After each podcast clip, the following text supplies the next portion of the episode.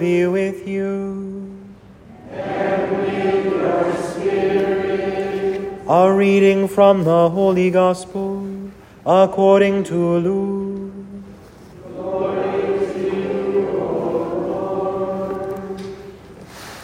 That very day, the first day of the week, two of Jesus' disciples were going to a village seven miles from Jerusalem called Emmaus, and they were conversing about all the things that had occurred. And it happened that while they were conversing and debating, Jesus himself drew near and walked with them but their eyes were prevented from recognizing him. He asked them, What are you discussing as you walk along? They stopped, looking downcast. One of them, named Clopas, said to him in reply, Are you the only visitor to Jerusalem? who does not know of the things that have taken place there in these days? And he replied to them, What sort of things? They said to him, The things that happened to Jesus the Nazarene, who was a prophet mighty in deed and word before God and all the people how our chief priests and rulers both handed him over to a sentence of death and crucified him. But we were hoping that he would be the one to redeem Israel. And besides all this, it is now the third day since this took place. Some women from our group, however, have astounded us. They were at the tomb early in the morning and did not find his body. They came back and reported that they had indeed seen a vision of angels who announced that he was alive. Then some of those with us went to the tomb and found things just as the women had described, but him they did not see. And he said to them, Oh, how foolish you are! How slow of heart to believe all that the prophets spoke. Was it not necessary that the Christ should suffer these things and enter into his glory?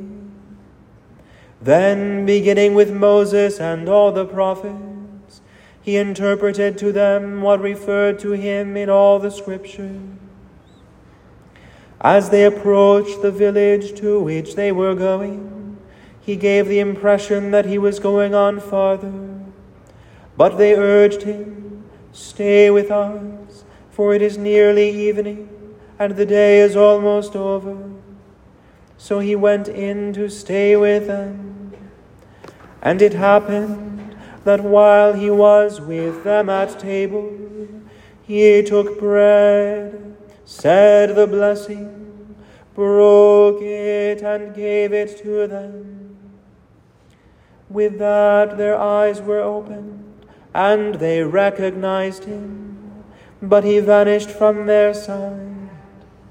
Then they said to each other, Were not our hearts burning within us while he spoke to us on the way and opened the scriptures to us?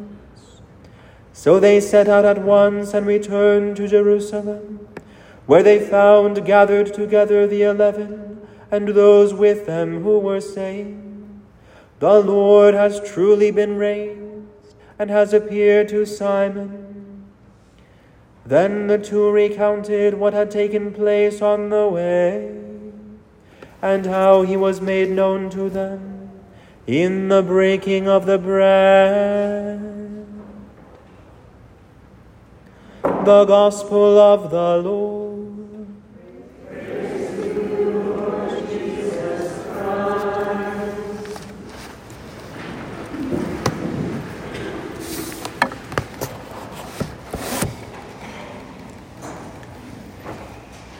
They're going the wrong way. Clopas and his friend in today's gospel. That very morning, Easter Sunday, Mary Magdalene and Clopas' wife, the other Mary, were at the tomb very early before the dawn to anoint the body of Jesus. But of course, his body was not there. Instead, they had a terrifying vision of an angel who told them that he was alive. And on their way home, filled with wonder, the women saw the risen Jesus himself. He appeared to them in all his glory, and he told them, Go and tell my brothers to set out for Galilee, back where it all began. There they will see me, just as you see me now. And so the women ran home, afraid and yet filled with joy. Jesus is alive. He's going to Galilee. Get up, go after him. But the other disciples did not believe them. Jesus? Alive? What are you, crazy? We saw him die on Friday night, don't you remember? They went and looked at the tomb themselves, and they saw, yes, it's empty. But there was no vision of angels. The Lord did not appear to them there. So Clopas and his friend in today's gospel are not going north to Galilee. They're going west towards Emmaus, a little village outside of Jerusalem. And as they go, they're taking their time, talking things over, arguing about the scriptures, all the ways how it seemed like Jesus was really the Messiah, all those healings, all those miracles. And even when he was on the cross, did you see how the soldiers cast lots for his garments? Just like the psalm said would happen to the Messiah. I heard a soldier even pierced his side with a spear, just like Zechariah the prophet said. And yet, as they walk and talk on and on, further and further, the cloud hanging over these two only grows darker. For we were hoping that he would be the one to redeem Israel. But now, he is dead. Jesus is dead. They are convinced, and his former disciples are walking away. They may be on the road, but they've left the path of life. For faith in Jesus is the path to eternal salvation. And these disciples on the road to Emmaus, faithless, hopeless, since the death of Jesus on Good Friday, have lost their way, their spiritual sense of direction. In fact, spiritually speaking, they're on a path to nowhere. But these two men, in all their conversations and debates, they miss something kind of important. Jesus is with them. Right there at that moment, Jesus is alive. And not only that, he's right next to them, walking with them, although their eyes were prevented from recognizing him. Sometimes we may feel like these disciples, right? Walking along life's journey on a path to nowhere, going over all the events of the past in our minds. Where did it all go wrong? How did I end up here? And where's God anyway, huh? The great saints and the mystics of our beautiful Catholic tradition teach us that precisely when God seems to be absent, when he seems to be hidden, he is closer to us than ever.